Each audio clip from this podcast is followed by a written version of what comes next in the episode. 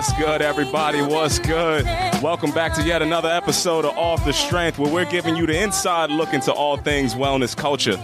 I'm a trainer called Tony, and of course with me, I got some gentlemen of extraordinary league. Gents, let's go around the table and introduce ourselves, please. What's up, people? You're here with your boy, Troy Brooks, the one and only, the only one.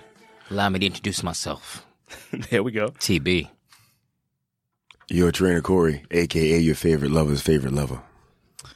You just got K.L. Jones underscore in the building, and I have nothing else. There we go. There we go, Kyle. You know, Kyle, you don't have to make yourself sound like it's not, you're not more than that. Yeah, know? Yeah. He's the man, the myth, the legend, Mr. Jones. Hey. Yeah. The people that know. That's the most important distinction. There we go. If you know, you know. You got to be inside the league. You know. That's what's up. Guys, what's going on today? How you feeling kicking off this week? Everything good? Yeah. Y'all feeling all right? Y'all feeling cool, calm, collected? Man, feeling the love. I'm in a good place, man. Revived. There we go. Rejuvenated after Trina's episode. We had to get that breath in, you know. Ooh, we breathing a little different, breathing a little easier. Yeah. You know, we love that. Shout out to, again, the esteemed ladies that we had come through all month, you know, hitting you with the best amount of insight, the most direct, I'd say pure translations of how they navigate through their situations. And again, we're always going to be happy to celebrate with them. But, ladies and gentlemen, listeners from near and far, today we're going back to the A-sides. We're hitting you with the segments coming through. That's where we get to shine our light on us, letting you know exactly what the scoop is on this wellness industry with the signature segments that we've been knocking out from day one. And you know it's always going to be A1 when it's with this team, right, guys? A1. That's what I'm talking about. A1 from day one, boy. Now, before we jump all the way into this, I want to make sure that everybody listening in right now makes a mark on that little calendar for the April 5th date. Okay? There's going to be an inside scoop dropping pretty soon on what's going down on April 5th. Please pay attention to what we're doing. Anybody that's a listener in the Tri-State area, I'd say, pay particular attention to what we got coming up very soon. Just teasing it out. You might have to get a flight from Sri Lanka. Sri Lanka, we holding you down. Sri Lanka. We got the fezzes on deck, all of that stuff. You know, we going to have the carpets. Flights is booked. We ready to rock. They heard April 5th. They booking flights already. Get in here. Make sure you mark it down. We're going to hit you with some more information as soon as possible. But guys, are you ready to jump into this week? Let's do it. Let's get into the shenanigans, please. Starting off with Rip from the Headlines. Guys, this week I want to talk about something that is really a indicator of what I say future health in this space is going to be, and I say health of the industry at large. Lawsuits in the wellness industry can dictate a lot of where we're going to go. Yeah. Now, I don't know if you're in love with the industry of fitness as much as you're in love with fitness, but if you understand that there's a distinct difference between the two, you got to make sure that you're watching what the industry is doing because it will have impact on what you do in your day-to-day space. So first things first, I saw a lawsuit coming out of Florida with a man by the name of Jody Stewart is suing Planet Fitness for infractions on what he said his contract was. And Jody is suing for $1,500 for each distinct text message that he was sent, totaling up to $5 million. So Jody signed up for a free water competition at Planet Fitness. And in exchange for him giving a text message saying, yes, I want to come to the gym and getting free water, they then started a whole campaign where they were marketing to him direct pop-up messages and all the rest of that kind of stuff. This kind of direct-to-consumer conversation is something that's happening in a lot of different spaces. But if you don't get that person's permission and you do invade on their privacy as he's making this claim, this is a class action lawsuit. So Planet Fitness tried to get out of the outside arbitration, so they tried to keep it contained to inside that gym, but it was escalated up to the next level, and now they're really looking at the potential of facing this $5 million lawsuit for sending a text message, which one I think is wild. I'm going to go to every gym today and sign up to give them my text message number. So I can jump in on this. Because I'm getting in on that one from the ground. Yeah. You know, that message didn't get through to all the Planet Fitnesses. I'm hitting them all up today. How dare you try to keep me hydrated. Yeah, exactly. Don't send me no text messages promoting me. I don't understand how this was a part of the promotion. I thought they were just giving out pizza and shit. Nah, they do a lot of stuff. Bagels. And bagels. They do a lot of different things, but I want to get to the heart of the matter and ask you guys, as you all have different lines of communication in your respective businesses, what are your practices with disclosing how you intend on contacting these people? Do you have anything in place, or are you even mindful of how the ramifications can actually come back up and play? You know me, Mr. Back Pocket, a.k.a. Boundary Setter. that I am, I definitely have a policy and procedure and the guidelines that I send out to clients. To my clients. You guys know, if you see my email, anyone that knows me knows in my signature, I have kind of the hours that I operate, my cancellation policy. I'm making sure that these people are signing everything, and it is a clear, concise level of how we're going to communicate, when I don't communicate, and when I plan to talk to you, period. You have to set those boundaries. Mm. I'm a little more open in my communication with my clients, but I do have lines of time. Mine is earlier because I work late and I'm not up early. So don't try to hit me at like 7 o'clock because you're gonna be on the pause. Yeah. I will not know you contacted me at all. It's the earliest I'm up right now. Yeah, I'm normally still asleep right now. So yeah, my business, the way I practice mine is way later in the day, and I start like mid-afternoon, and that's usually how I go through and I roll.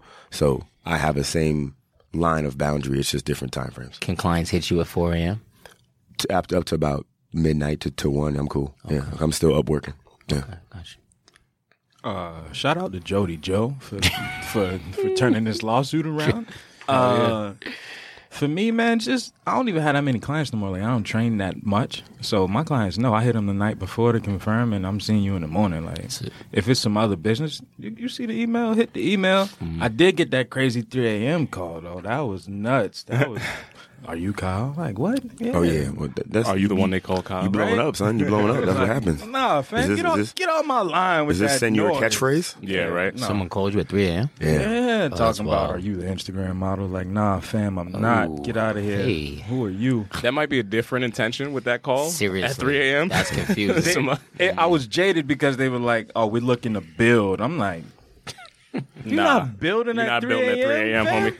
Get off my line. Who are you and where are you? What time zone are you in, fam, that you're calling me? Because it's 3 a.m. here. Even if we was on the West Coast, it's midnight. You know what I'm saying? Get out of here. It might be. Maybe across the pond somewhere. It was Sri Lanka. Yeah. It might be a Sri Lanka. If it was Sri Lanka, my apologies if I offended you. You know what I'm saying? I got love for y'all. They're trying to build with the boy. But you got to come correct. You know what I mean?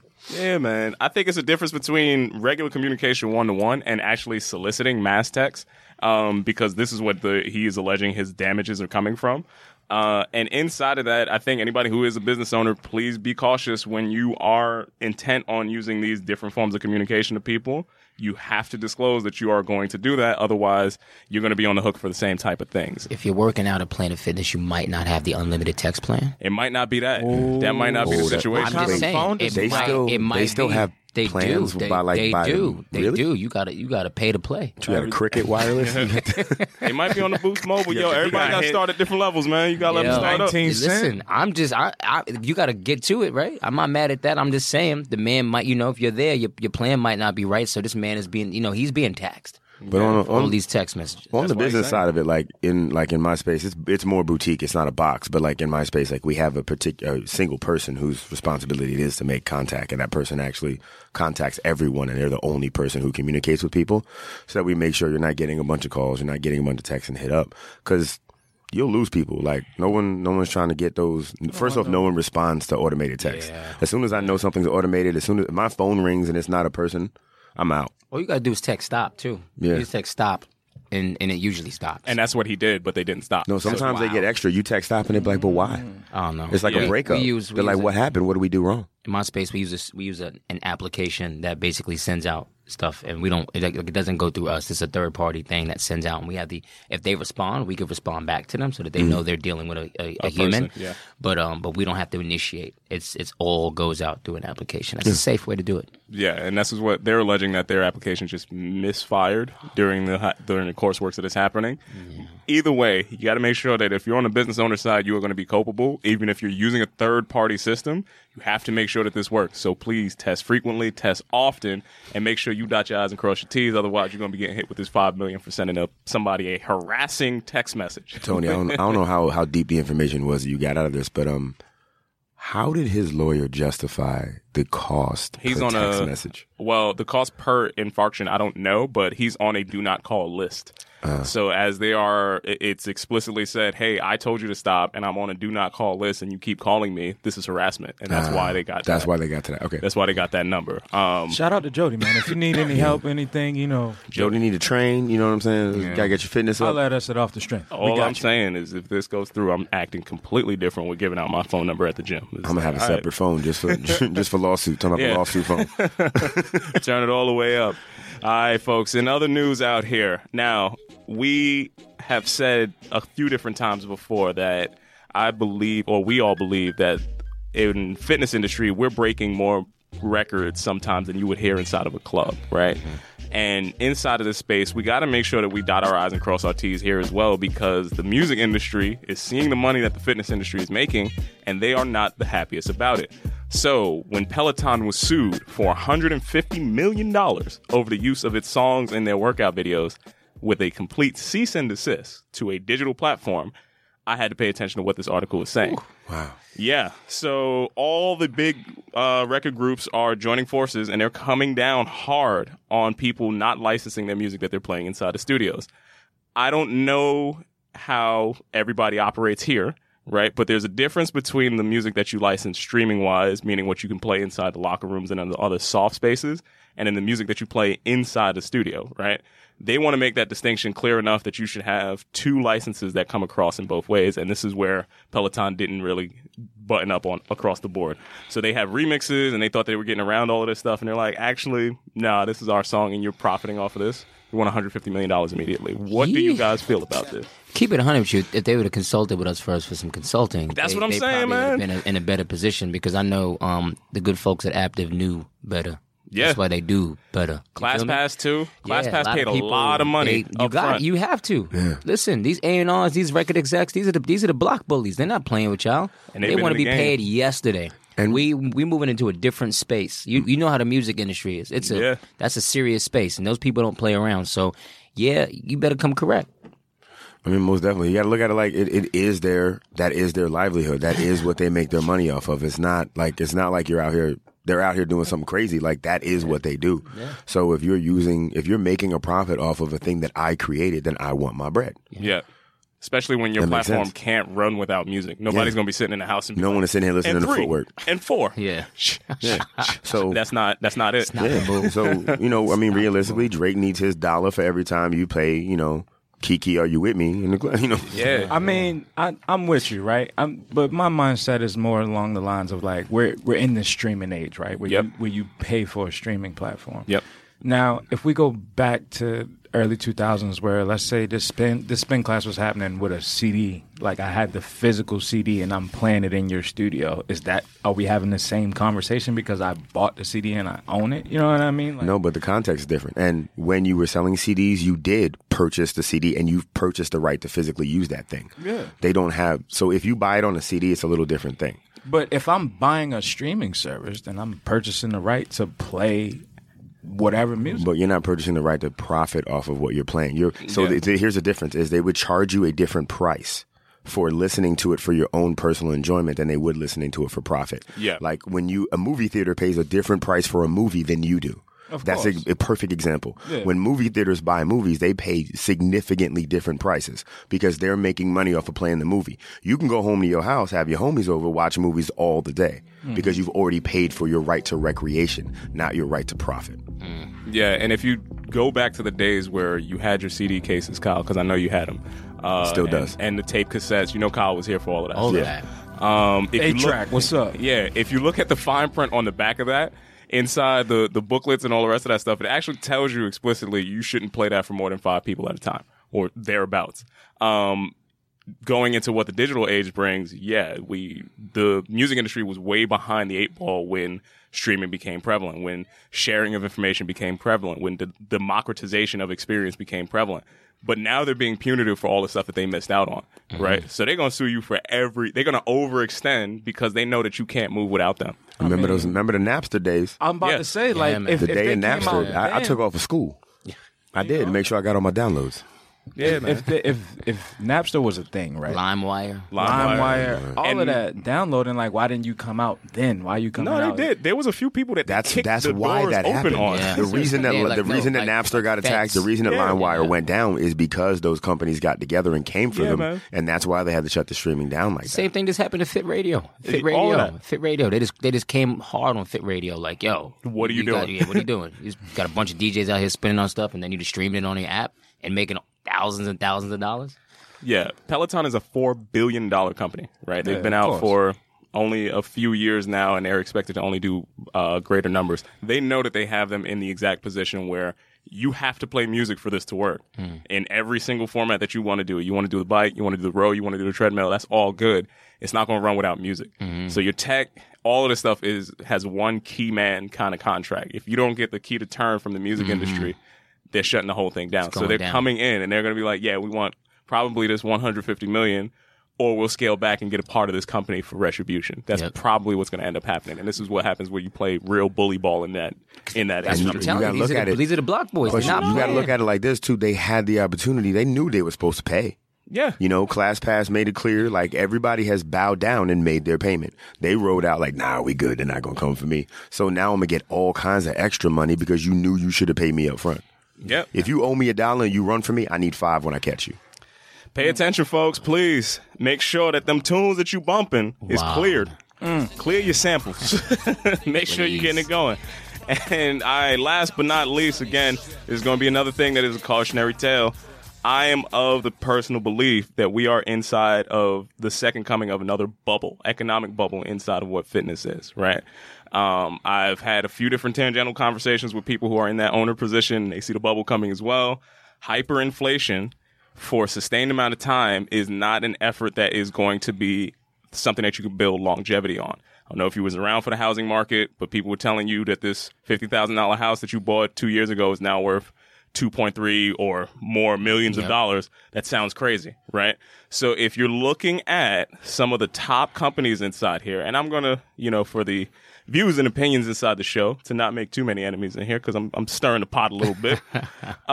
There is, let's just say, the primary or the lead club inside this industry is under different types of investigations for allegedly hyperinflating what it is that they're doing. And this wouldn't be the first time that this person who's at the helm of this company has hyperinflated another business that has sold. And then when people actually got inside, they found out there wasn't a whole lot of stuff inside there, right? Pay attention to the profits, the margins, and what the actual cost is of these businesses. If your business is a $10 million business to open and you are netting $25,000 a month, it might sound good, but that's not covering that $10 million. And then don't forget, music industry is like, hey, by the way, did you dot your I's and cross your T's? Right? I'm seeing a lot of spaces open up 200 and 300 different locations in under a year's time, selling franchises, doing all the rest of that stuff, right? And it's all speculative. The whole market is based off of what the lead company is doing. So if you're paying attention to the lead company, got to pay attention to the lawsuits that are coming down there because they're starting to tell you a little bit of information. When these Jenga blocks is looking shaky, that top is going to fall.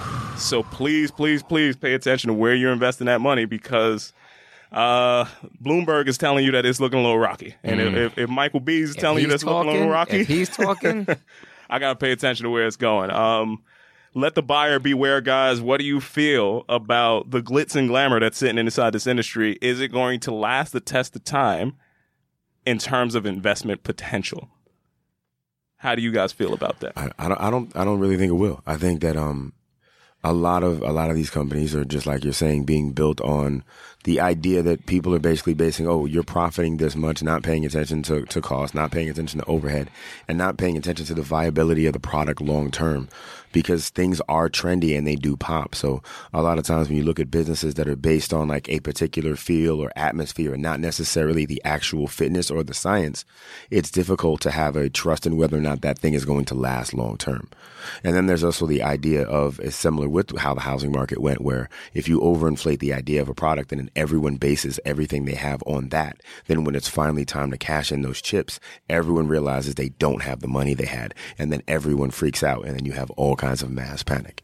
And that's essentially exactly what happened with the housing market. So there's a really strong chance that that's exactly what's going to come down when people look at some of these fitness companies and realize that they're not doing what you think they're doing. It's a lot of impression and not a lot of fact. Yo, I'm not here for this fire fest fitness. That's exactly what it is. That's going on, period. That's exactly what it is. And I think, honestly, that a lot of these boutique gyms and concepts that are coming out, again, aren't really, they're not supported or even invested into by fitness professionals. These are businessmen. So I think a lot of the people that go into these spaces are just looking for the quick flip of like, let's just run this shit into the ground so we can't get nothing from it and then just let it go. I don't even think they're thinking quality or longevity. No, definitely not. You can tell by the way some of these brands are being built. There's no way that you're expanding to 1,000 locations in a couple of years. They're like, we're going to make it hot. And you're maintaining quality of product. Yeah. You can't expand. Way. You can't expand a fast food joint that fast and not lose something. So quality you can't tell me that something as intricate, as diverse as fitness can just be replicated that many times and you're not falling apart. No, that means you don't care. You out here for this dollar. That's it. That's exactly what it is. I mean, I agree with everything you're saying. I think it's just the trend, like what happened to Shake Weight, man. You know what I'm saying? Yo, I got a Shake Weight. Okay. I got a Shake Weight at the house. How you think I got swole? Where's it at now? That's how I got big. It's at the house. I use it at home. Did you get the one with the cooling system? That was. Nah, fam. What happened to my man with the Brazilian butt lift? I ain't seen none of them. Yo, those are moving. I don't know if you out here. Have you seen a music video? Have you seen any music videos? Have you seen any female rapper ever? No. Like that was actually a trademarked class that he moved. Leandro moved for years in the city. He came off. That dude was moving units. Okay, they built up Beachbody. Beachbody's built up a lot of what their content strategy was around what he was doing with that class. And I'm telling you right now, I was in the gym when he was teaching those. There were no less than 50, 60 people in each one of those classes. Even their conferences. Right. Like, they're still moving. They're still moving. It's like Zumba. Okay. Yeah. Like it's not necessarily moving the way it was, but it's that wave is still very concentrated and very tight, you know? Yeah, especially if you go international. Where my man Shanti at? Shanti, I don't know. He's moving. Nah, Shanti's moving too. Hip-hop abs, like volume 20. He's got some Shanti's other joint still moving stuff. He's streaming. Yeah, he is. He's live streaming stuff. He got with it. I know he was with the Beachbody Continuum too. So they're all Tony Ho and those guys are moving. They're still moving. Don't sleep. They got conferences. They're selling out Atlantic City. They have like, I'm telling you, anywhere between like 2,000 bodies in a room at like $150 to $200 for the day. Yeah, like they're moving. They're doing daily workouts that look like a convention. Gotcha. Seriously. Yeah. Heard. All right, so we can just quit this and do that. Gotcha. You know what I'm saying?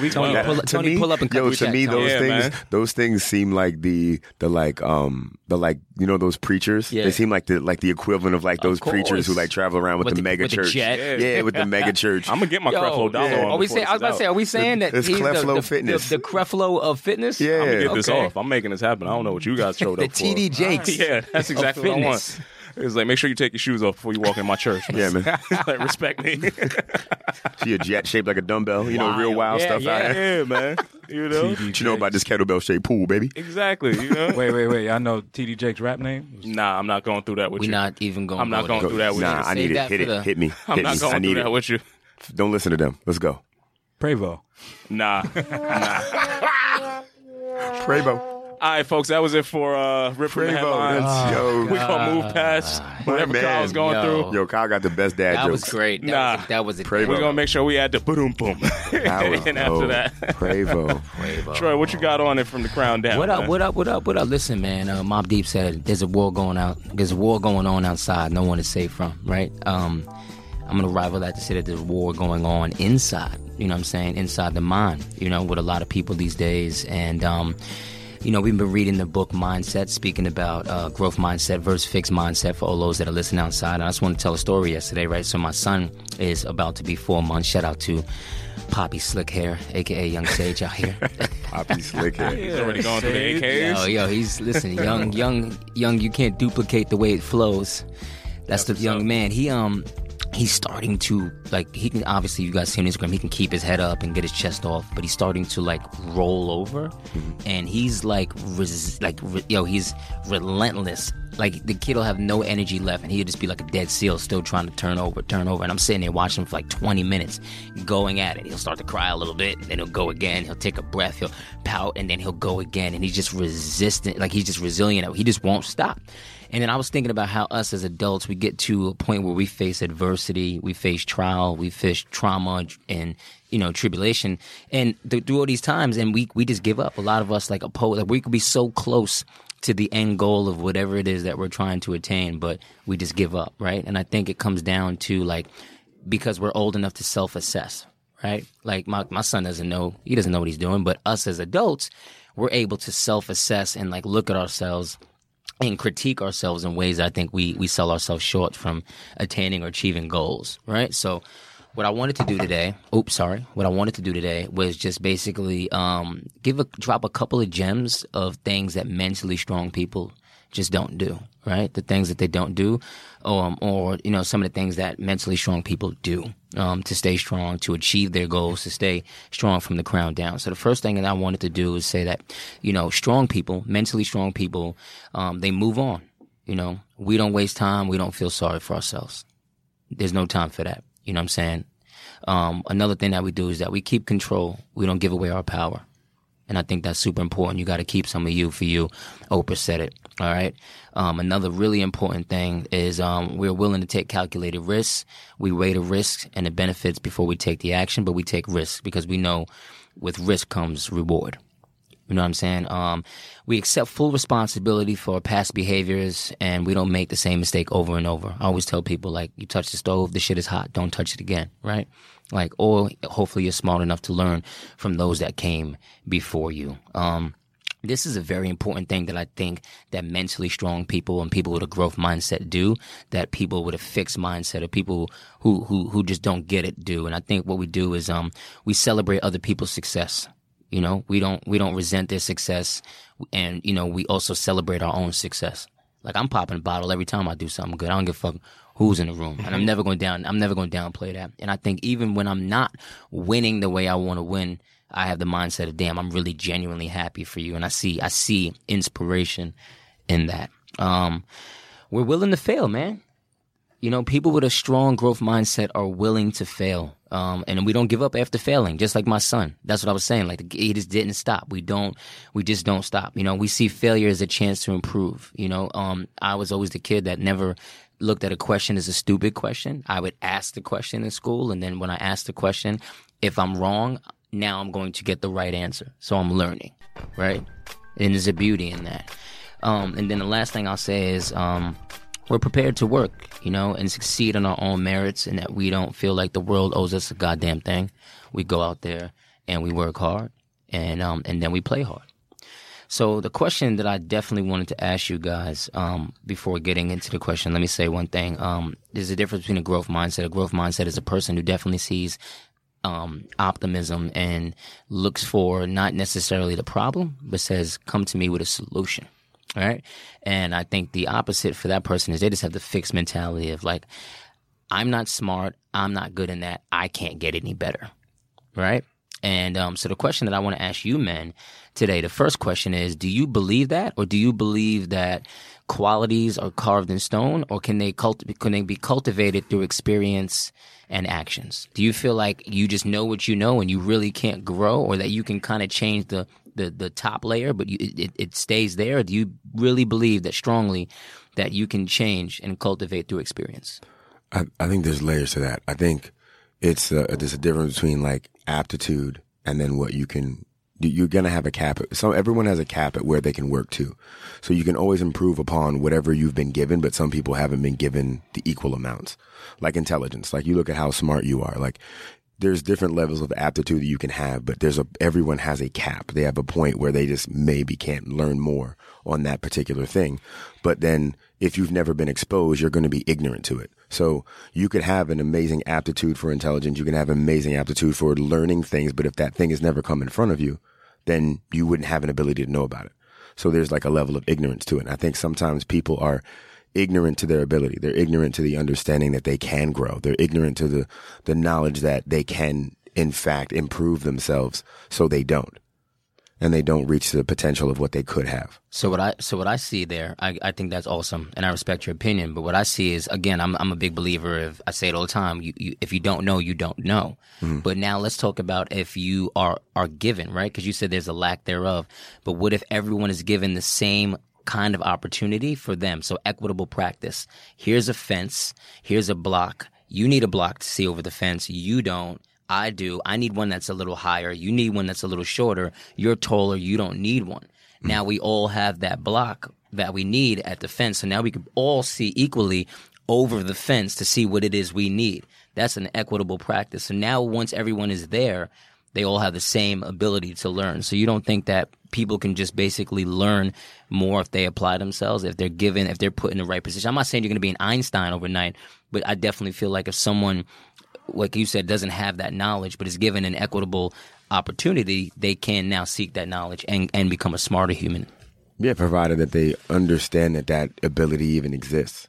That has to be put in front of them. Yeah, if it's put in front of them, yeah. But then it's a matter of how hard you're willing to work and what experiences you've had in the past. There's so many different things that come into it because, like, if you've had the experience of learning from nothing before, you're going to be better at it, doing it again, even if it's a different thing. Yeah. If it's the first time you've ever tried to do something you've never done before, you're going to have just normal challenges and psychological issues that come into it that wouldn't come in if you've done it before. There's scientific studies that show people who are actually in those situations where it's like they've come in contact with something that they've never done, and they do all these testing. And in the book Mindset, it talks about how they ask certain people these questions and they do all this testing, and it shows that certain people still thrive better. Like they just have this mentality of like, okay, I suck at this, but I suck at it for now. Like if I continue to push forward, I can get better in this thing. And then there's a scientific study on the other side of the coin where people are just like, I suck at this. This is bullshit. I don't want to do it anymore. Yeah. I mean, some people give up, some people don't. Yeah. Definitely shout out to you. I've been reading the book. It's been dope. I really like the Thomas Edison, like the light bulb analogy. Like, who did you think he was with when he created this? Do you think he was by himself or was he with a group of people? I champion Brother Tony because I know his line that he gave me a minute ago is ignorance is temporary. Stupidity is forever, long lasting. So it's like you can't fix stupid. Right? If you're ignorant, you can fix that. It's temporary. It's nothing for you to understand what you need to understand as long as you're willing to grow in that growth mindset. If you have the fixed mindset that you're referring to, then there's oftentimes you are taking yourself out of the game before the game even starts. It's just like you already are your worst enemy before you even faced any adversity that would have been, which would have helped you get to that next level. So I think it's just important to realize that you can be your worst enemy and that your mindset is what does make the difference, I think Tone was one that said like your own mind can be your worst adversary. Yeah, right? Man. There's so much there to try to navigate through. I'd start with the fact that the whole equity of opportunity conversation is something that in the ideal world everybody should have the same, not equity of outcome, but equity of opportunity, right? Yep. Because in the world that you're talking about, my effort is going to dictate what happens, right? As I see the world and as how the world has presented itself to me, equity of opportunity is not something that I am guaranteed or assured. So in that space, what can I do? What can I control? And I try to make all of my judgment calls based off of the same kind of guiding principle. I know everybody in this room has seen I'm a realist all the way through. Every single decision I'm going to make is going to be the only expectation I have is on the effort that I put in and what comes out of that, right? And it down to the smallest minutia. It has to be, I have to take the power away from it so that it doesn't have that external influence. It's kind of like that nature and nurture happening in the same conversation, right? They're not verses. They're more happening in concert at the same time. So if I was given equity of opportunity and I put in good effort, then the results could be good. Absolutely. If one was more prevalent than the other, I could still figure out a way to thrive through that because my expectation is on my effort. It's not on anything else other than, hey, the world is going to say, here's your hand up, here's your box that you need to see, here's all the rest. They don't. That's not the cards that I've been dealt. So I got to deal with the reality of I got to figure it out in whatever way possible. And that's the generation we come from, though. Yeah. You know what I'm saying? Opposed to us trying to, like, now we're at a point where that's what we're trying to do, right? We're trying to create equitable practices. We're trying to put people in positions where everyone has a fair shot. Mm-hmm. Now what you do with that shot, that's on you. That's on you. Yeah. Right. It's on you. We're not going to speed past Minutia. Yo, or the way he used the word concert. Minutia. Did you hear the way he threw concert in there, though? So we got buttress and minutia. I didn't say that. No, I'm saying I'm just keeping track. Just the way he threw concert. I'll give you minutia next week. Don't you worry. Don't you worry. Appreciate that. Last question that I think I want to ask you guys are what are some of the ways that you would like to change, right? Because we do, I guess, all agree that we can change to become better in some way. And then what are some of the ways that you stretch yourself towards change? What are some of the things that you do? Like, we know what Tony does. You know what I'm saying? For me, change. I self-evaluate a lot, and how I evaluate myself and how I try to coach people into self-evaluation is look at the person that you are. I've said this before. Look at the person you are. Are you the person that you want to be, and how do you get there? So the main change that I focused on this year actually was giving myself more time to enjoy life, to enjoy myself, to appreciate the fact that I am the man I am. So I spent so much time lamenting in the fact that I wasn't exactly who I wanted to be, and like downgrading my present space because I'm not where I planned. I hear you. And just being like, you're here, but you know, as soon as I get something cool, that's small, but and I just move past it. I just push it away instead of saying, yo, I have taken this next step. I am at this place, celebrate this space as I move forward. So my main change was appreciating where I am at the moment and allowing myself to grow and not trying to put an accelerant on my growth. Yeah. And in that same vein, also making choices based on being a good man than being a successful man. And I'm giving him a fist bump right now. Thank you. Thank you for that. And that was a big difference for me, because up until pretty recently, I was trying to be a successful man. And then I was like, what's more important to me? So I changed my decision making from there. So that's the main change that I'm trying to continue and trying to keep making. I think that makes you a successful man. Thank you. Honestly, right? That's dope. That is stupid dope, man. I think that's dope. I think have you guys ever heard of the book The Hungry Ghost, or The Hungry Ghost Theory? Yeah, I've heard of the theory. You know the theory? Yeah, yeah. The Hungry Ghost is basically it's this monster that has like this giant stomach that can fill so much food, and it's trying to eat all its food, and it has this very, very, very long neck, but a very small mouth, and it tries to get all its food, and the food gets stuck in the pipe, and the food never gets down to the stomach. And the analogy behind that is sometimes when it comes to success or not accepting who we are in the present is you're trying to fill all these voids, and you never get full. You go from the next thing. Like you said, you do one thing, and the one thing ain't enough, or fuck it, you brush it on the rug. All right, I accomplished that. You try to do the next thing, and you're just continuously trying to do these things, but you're never getting full, because you're just chasing these things, opposed to being like in the present and appreciating how far you've come in that exact moment. Yes, you know what I'm saying. And that's the Hungry Ghost theory. Is the ghost never gets full; it just tries to eat, and everything gets stuck in his throat, and it never makes it down to where it is supposed to be. You know, me being me, my first thought with the Hungry Ghost thing was so. The spot in Brooklyn? I thought you were talking about a coffee shop. Coffee shop. That's probably where they got their name. That's actually how I found out about that analogy. I was by the Hungry Ghost, and I was like, "What the hell is that?" And I had I Googled it, and that's how I heard the theory. But the thing about the Hungry Ghost is, like, first off, how'd he die? Because he a ghost now. Second off, when he gets chokes on on the food, like, what happens when a ghost dies? Where do they go? What is it? Who's doing CPR? Who's pulling out the AED? I'm going to answer your question, because he over here playing games. See what happens when you throw the Prevo out there? Set the temperature. You did. My bad, Prevo. So what does a ghost funeral look like? Oh, see, now we playing games. There we go. You know what was crazy for me was I was the top of the week change guy back in the day. I was like, all right, I'm gonna start this on Sunday. You know what I mean? Sunday is the day that everything is the Lord has made it, and I'm gonna make all this change on Sunday. And Sunday would come, and Monday sound good. Monday was good. Tuesday was better. Yeah. Wednesday was like, damn, I ain't do nothing since Sunday. Mm-mm. Thursday came, like, all right, this next Sunday coming up, I'm here right now, I'm ready. And the change that I made was I made my change same day. So like if I made the decision to do something, it's starting that day, right?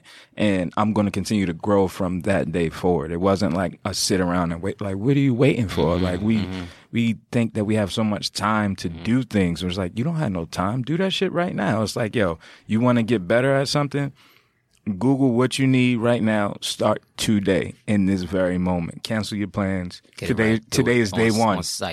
On site. Today is day one. Yeah. And when I made that change, everything else changed. Everything, like I had a different motor now. I had a different type of battery in my back because I wasn't waiting until Sunday. It's like, nah, what's today? Monday? All right, cool. I'm going to do this today and we're going to start today. And then next week is going to be my second week of doing whatever it is that I needed to do. And, that's where my change started, I think. What I think I did to change is I took a piece from your puzzle, Kyle, to try to embrace some kind of adversity every day. So I'm trying to do something that gives me some kind of adversity in every day, some kind of small adversity, but something that, I mean, I think no matter how successful I become in life, I just like to swim upstream a little bit. I just need it. It makes me feel alive. That makes me crazy, whatever. But you know what I'm saying? I think that little bit of adversity keeps us humble. It keeps us grounded, and it keeps me feeling alive, man. So can't shine without friction. Yeah, there you go. That's it. So, write that down. Yeah. So shout out to you for putting that out there, though, man, because that's something that I've definitely been doing. That and then, you know, celebrating the small wins, like Quincy said. That's literally been my mantra since he came on the show. Mm-hmm. Whether I get a workout for 15 minutes, 25, 30, or an hour, I'm doing something every day. You face some type of resistance. Some kind of resistance. Yeah. Hell yeah, fellas. I love the idea of finding something to be creative in every day. No matter what that is, that's my challenge to myself, is to just find a different outlet to tell the story that I want to tell, and try to focus that light and that intention to keep guiding that forward. I guess it does come with some level of adversity, some level of unpredictedness. And for a person that's hyper analytical, trying to get the fingers on all of that stuff, it challenges me to make sure that the first statement that I said, where my expectations or the way in which I check to see if I'm successful is only by merit of what my expectations are. So I got to check in with myself, look in that mirror, be like, all right, are you doing the things that, kind of like you said, are going to lead you to what you defined as success? If I'm doing that, it's a good day. If not, we got to reevaluate, go back to the books, stir it back up, and then try it again tomorrow. Yes, sir. Live to fight another day, man. That's how we move. And Troy, thank you for the crown down. Love. Blessed us. Make sure you keep your crown on tight today as we moving through. Keep it polished. I'm looking at you, Young Jones. With friction. Oh, of course. What's going down? What's going on, ladies and gentlemen? What's happening with this lyrical exercise, big homie? You know, it's been a little minute for lyrical exercise, and no new music has come out, like, in a long time. Like, I don't know about y'all, but I've been going back and listening to older albums that I had to sit with and come back, and one thing that really I hearken back to a lot is Kendrick Lamar. I know we give J. Cole a lot of love, but yo, K-Dot is really my guy. Good Kid, Mad City was one of my favorite albums, and for my generation I think that's like my Illmatic, right? So that there was never another vivid story told after Illmatic comparable other than Good Kid, Mad City, in my opinion. You know? Okay. That's just me, right? So as I'm scrolling through Good Kid, Mad City, I play that. Cool. After that, I hit a couple of mixtapes. Then I got to Pimp a Butterfly. I was like, man, that was actually kind of, I understood that on a different level. Ended all the way up at Damn. And I was just thinking back, like, I don't think a lot of the fans really digested everything that he says, because it's so... It just has so much into it. So much minutia. No. It was a good shot, but I don't know if that was it. He brought it back already. Like, I don't know if that was it. Yeah. Jeez. So with that being said, I was just thinking about, like, damn, and what it meant. Like, you know, trying to define art in a sense, like, you can, I don't know. I haven't sat down with him, so I don't know everything that he's talking about. But I'm thinking about, like, damn, I've been talking about this same message for three and a half albums, and y'all still don't get it. Like, damn, my grandmother just passed, and like, y'all don't get that nobody praying for me, because she was praying for me on the first album, but she not around no more, you know, and this is how it's affecting me, right? Or damn, I'm in a relationship, I'm a father now, and I gotta, you know, teach my son everything that I had to learn. So I just think that the album was really dope. The whole story of his father meeting the producer, Top Dog, at the chicken shop, and he didn't kill him because, you know, he showed him love on the chicken, and now your son is one of the best rappers alive, arguably. Like, that's a story that we never told, so I'm excited to see what happens next from there. I guess from all of this, my question to you gentlemen would be, obviously I would assume you guys are fans of Kendrick Lamar, maybe? Yes, of course, yes, for sure. Of course, brother. Absolutely. So what album did you think affected you the most, and why? Like, what was your Kendrick album? Like, all right, I can rock with this. I could tell you that I slept on Section 80 hard, and it was, shout out to Creative Control, shout out to Holland West Productions, because I was in the studio with GLC when they were recording some of the ad-libs to that, and he's like, yo, you gotta listen to this Kendrick, man, it's gonna be the next thing that changes. And anytime somebody hypes something up way over the top. Yo, I feel like I told you about Kendrick, though. You might have, but it was in the midst of the people who were actually shooting his videos, and like the dudes that were running the dubs over. Like GLC was literally in the studio recording his parts to I forget what the song is, but he hit you with all that. Come on, man, that's poor man's dreams, man. Yeah, stop playing with that. I forgot the name of it. So I'm saying that at that point in time, I was just like, man, y'all are hype. You know, it's like anybody that's like six people in the room, yo, you gotta check this kid. He's throwing bars, all the rest of it. I was like, whatever. Slept on it. Then I actually went back and listened to what was happening from Section 80. I was like, oh, this dude, the density and what he's talking about just on his like second mixtape at that point in time was taking you into a whole different type of space. So I knew everything coming after that was going to be the body of work that it ended up. That rigor mortis? Yeah. That was crazy. Yeah. Ooh. Rigor mortis is still... Rigor mortis is crazy. I think for me, it was Pimp a Butterfly. It was such a different way to approach an album. You know what I mean? Like, it didn't feel the way most studio albums feel. You know, it wasn't like a broken, segmented like thing. Like, it felt like it bounced around a little bit. You could tell it was an artist allowed to be an artist, just making an album, just making music. Not, you know what I mean? Yeah. Not like a heavily pressed together, overly like analyzed by a studio or a record exec album. It was just like music, and that's what I really dig. I really dig when I get to hear music, when I get to hear the artist, when it's like, you know, you can feel some of the process that's been made in it.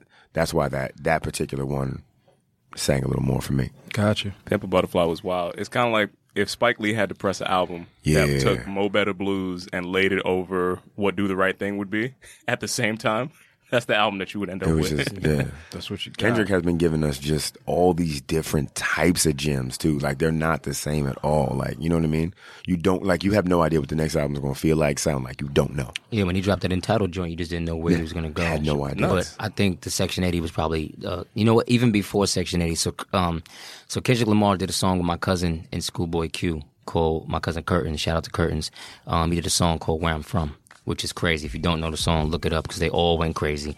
But I think my favorite joint is You Boo Boo, You T. You know what I mean? Like, I'm trying to learn something new. Down. Yeah, you turn down, you thirsty. Like, I just really vibe. Like, from that moment, that song, because at that point in my life, I was kind of in that position. Like, I'm like, yo, I'm trying to go to a higher place. Like, you know what I'm saying? Like, if you can't go with me if you can't grow with me. And I think that song was just like what made me say, yo, this kid he's really everything I think he's going to be. Yeah. That was on the EP, right? Yeah. I think Kendrick Lamar EP. Forgot what it's called. Yeah. But that whole album was crazy. I guess the last question is to then tie all that together is what lesson took you the longest to learn, right? Because I feel like with Kendrick, he's telling you all these different things and what he's going through. Like, was there anything, not to get too deep, you know, we've been here for a minute, but was there anything that was reoccurring in your life that made you, you know, like, damn, it took me this long to learn this lesson. You know what I mean? When you get to that damn moment, like, damn, I just realized this after all these years. You know, I was just curious. I got something for you. Was it the Grammys where he did? It was the Grammys, right? Where he did the live performance and like chain gave gang. Us a new joint with the Chain Gang. Yeah. Mm-hmm. So I do a lot of like I operate in fitness spaces and like, you know, at the corporate side, so I deal with tons of white people. I'm typically a black man in a white space all the time. When I watched how he just like gave everybody exactly how he feels, like, I know who this audience is. I don't care. Like, I'm here. I'm about to give you this message. You did not know you were about to hear that song. No. Not the way no one knew. And he gave us everything. And what happens a lot of times, because, you know, we all talk about our little code switch. We are a little bit different. At least I was a little bit different sometimes in spaces that are predominantly white because I'm trying not to ruffle feathers so I can move forward. Stop doing that. That was one of those things that watching an artist perform like that in front of in that space and be exactly who he was and call people out for not giving him the representation he wanted, for treating him like a nigga in spaces when, and getting that. And I realized literally from watching that performance that I'm not being authentic when I'm in these spaces. I'm letting things slide, or I'm not treating people differently. So I don't lower my voice when I speak about the way white people act when I'm uncomfortable. I don't lower my voice. I use my exact voice, and I call people out exactly as I would privately, publicly, whatever it is. But I don't change when I'm in a boardroom. I don't change when there's my financial freedom on the line. Mm-hmm. I don't diminish that. And it's such a small thing in comparison to standing up on a stage and doing that. But that's my circle. That's my space. That's where I have. That's my stage. So that was like an inspiration for me to be more of who I am in spaces where I would try to like protect people from their own asshole. You know what I mean? Like, try to let me soften the blow on how shitty you are because I want to make money off of you. Now you're an asshole. Run me my check. Yeah. Yeah, man. I like the perseverance of his artistry. When you're coming out with something that's going to be that futuristic, there's probably a gang of people that was like, nah, don't do that. Nah, you need to make a song that sounds like X. Nah, you heard what that new Y person is doing. They at the top of the charts. They're doing all the rest of this stuff. So to hear your own voice and to know that what you're going to do is going to last the test of time and make sure that it's something that is going to be truly avant-garde and truly innovative and stand by it 100% of the time, I want to do that. That's my life's work. If I can do that, I don't care what the results are. If I work towards that every day, that's what I want. I see him just, again, like you said, I'm just going to echo the same sentiments. I think he just basically, he was ready to risk everything for everything he felt he deserved. And I think he set the precedence for all people, period, with that performance that, like, you ain't just here. And you don't got to be happy to be here. You deserve to be here. And you need to speak your truth and be an authentic human. And I think that's what he did. But he did it in a way where it was like, shit, I'm going to risk everything right now. And this can go one of two ways, but at the end of the day, I'm going to have no self-resentment, and I can look myself in the mirror knowing that when I stepped on the stage, I gave y'all what I wanted to. There was no yes man, you know what I'm saying? He did what he needed to do. That's what's up. Yeah. Shout out to K-Dot, man. I mean, he out here. Yeah. Oh, most definitely. Hell yeah, Young Jones. Thank you for that breakdown, big homie. What was you going to say, Troy? I think Damn could have also just been like, damn, like, this is where we at. This is the state of music. Yeah. Like, damn. That's what I really got. You letting Cornrow Kenny get on the cover? Yeah. You know? Word. He's trying to give you that insight, man. He's like, you know where it was coming from. You gotta tell the people where to go, man. Damn, I went mainstream and I'm pop. Like, you know what I'm saying? Yeah. I'm still hood with it. Yeah. Like, damn, I did it. You gotta give you a little bit of everything, man. Yo, shout out to Young Jones. Appreciate you for that. Now we gotta kick it over to my man Corey. Corey, what you gonna hit the people off with today? Please give him that mind sex, buddy. It is that time. You got to dim the lights, put on your shades, do what you need to do, light a candle, you know. Let's get right into it. So recently a friend of mine lost his father, and it impacted me a lot in the fact that, one, I immediately called my dad and told him he's amazing and how much I love him and how much he is the example of how a good man should be. But it reminded me of the why life is so beautiful is because it's finite. That you never really know how you're going to go, but you know that you'll eventually be gone. This will end. And you're blessed with this life. You're blessed with this opportunity. So immerse yourself in your surroundings and be present. Do not miss a fucking moment. Like in a time of watching concerts through your iPhone and, you know, when calling instead of texting is like an unfriendable offense. We know more people by Instagram than anything else, and we lose our moments. Like we gotta be back into our moments. We gotta be back into being present. And appreciating the beauty that we have. And it kind of ties back to what we were talking about earlier. When you think about where your life is and what you get to see every day, like when it rains, like, yo, appreciate that it's raining. Like, you know, it's giving life to the earth. It's nourishing the trees that you get to see later grow, you know, all these things that we experience. We forget that every single moment has some beauty in it, even in loss. Because when you lose someone, you reflect on their life, you reflect on how they impacted you, and you're reminded of how great that person is. And sometimes you have to take that loss to also appreciate all the things that you still have. So I just challenge all of us to remember to be present, remember to appreciate your moments, just marinate in those moments that you have, and love everything that you're getting and love everything that's around you. You can always lose it at any time. So treat it like it's that precious. So, gentlemen, talk to me about being present and what being present means to you individually. Man, got just to be super duper real, just got my Instagram and Facebook, all that social media time down from 1 hour to 30 minutes Instagram, 20 minutes Facebook for the day. Like, that's it. That's like once it's up, it's up. I ain't logging back on. I'm not doing anything. Like, if I ain't get the comment, if I ain't see your post, it is what it is. I want to be present. I want to be present with my family. I don't want to miss moments with my son. I don't want to miss moments with the family members that I have here. I just booked a quick trip. We're going down to Charleston and Columbia, South Carolina, so that my son can meet his other great-grandmother. So, like, being present to me means really, like you said, taking advantage of the people that we have here. Y'all know me. I'm a caller anyway. Don't text me, like, unless you're short and sweet. Like, not going to read your Bible text. Call me. Like, that's just who I am. But I knew that the social media aspect, because I have a following, because I'm doing business things, was consuming me in a way where I wasn't able to be as present. And I felt like I was having more anxiety by being on there and seeing things and letting my mind wander into places that it shouldn't wander, when I should be focused on everything I have around me. And that's the truth. So now, like, I've never been so present. Like, I'm in the best place I've ever been since I set these hard boundaries for my social media, for how I interact at home, as far as, like, when my phone is down, when I'm in a room with or at a table, my phone is not going to be around. Like, if we're having dinner, this is it. Like, I'm not even checking it. And I've been more present than I ever had, because we come from this generation where we didn't have these things forever, man. Yeah, we're from this, but this isn't all we know. We knew how to operate without technology. We knew how to pick up the phone and leave a voicemail. Yeah. So I'm stepping back, saying, listen, I know I was moving around, but I'm getting back to it, and it feels amazing. I think I'm present by actively creating time for people. Like, that's a thing. Like, if you be like, yo, let's get up next week. All right, bet. I'm gonna see you next week. Cool. Next week never gonna happen. It has to be like, yo, what you doing Thursday at 6? Cool.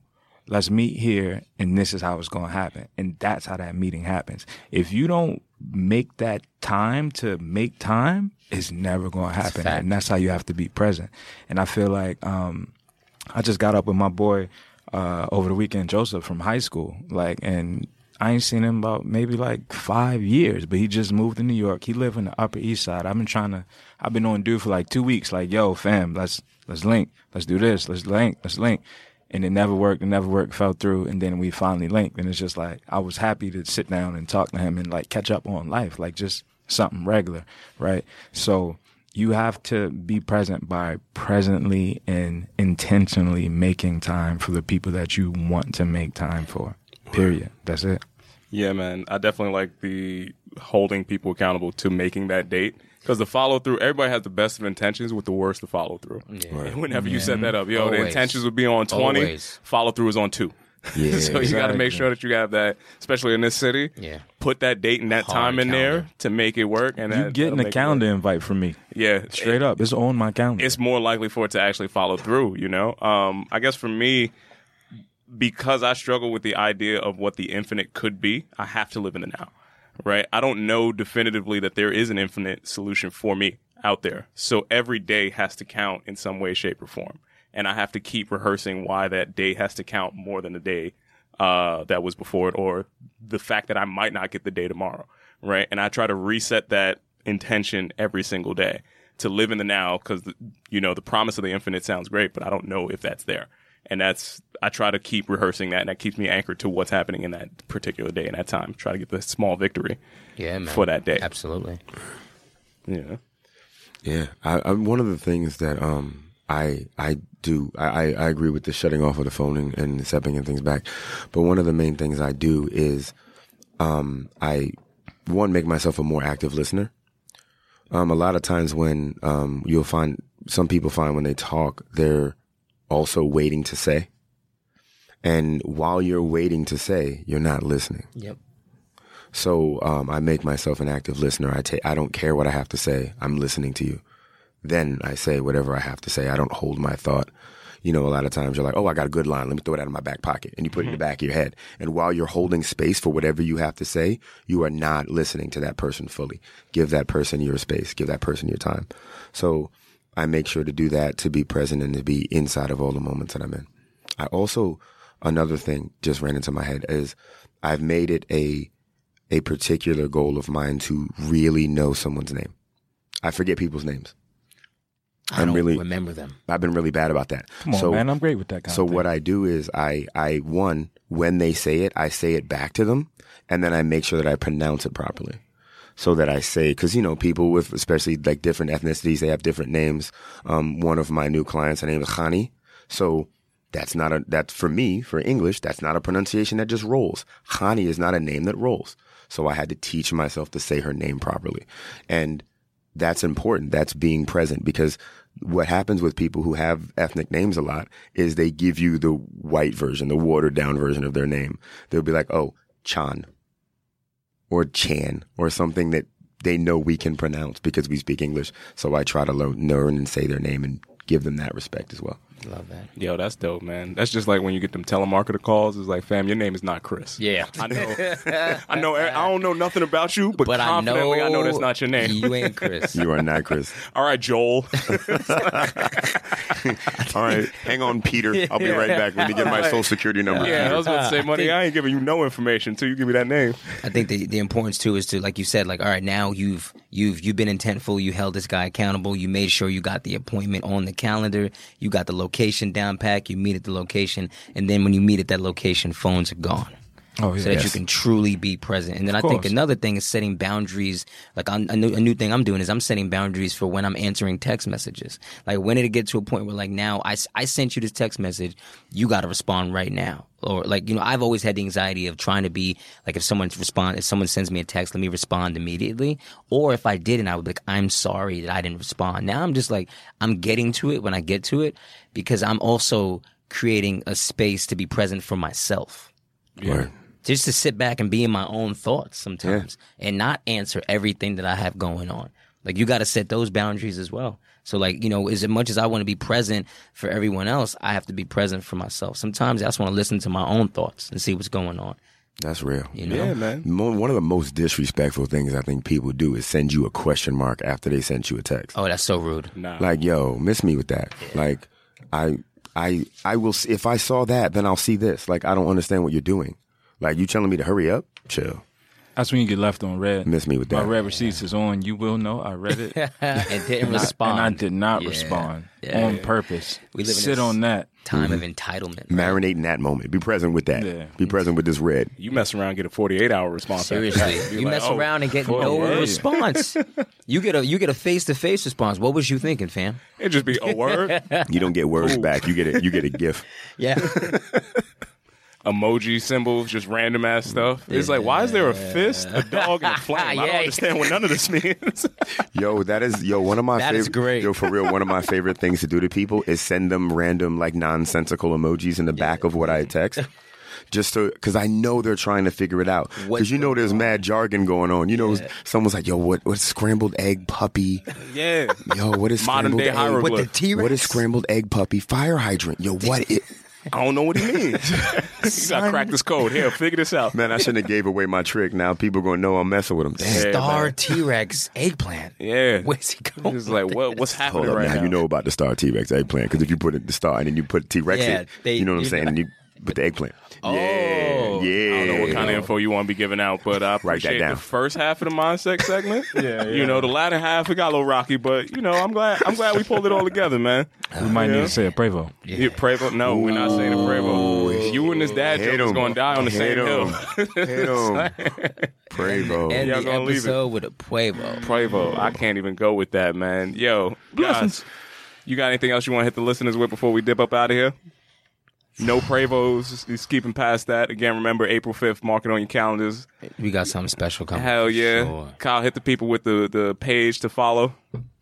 Ladies and gentlemen, if you go to Off the Strength_ I mean, I keep telling y'all every week, man, pull up. Hop in the inbox. What's going on, man? Hop in the inbox, leave some voice notes. Click the link in the bio. Y'all slide into all kind of other DMs. Right? Yeah, we don't want... Some of them other messages be looking a little crazy. You want to hear some tips and tricks? You want to hear something about what's going on in these fitness streets? Yeah, let me know. Talk to us. Yeah, man. Hit us with those questions. I'm going to take the time to promote myself. Go for it. Make sure you go to my Instagram, Troy_Brooks. Go to that bio. Click the link.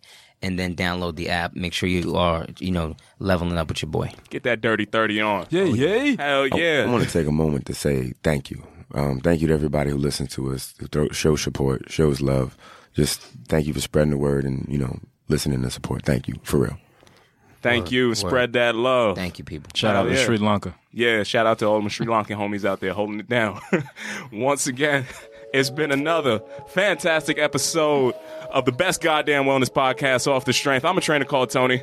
TB. One of y'all got to talk. You talk when I talk. I can't talk. Can I go? You're a trainer, Corey.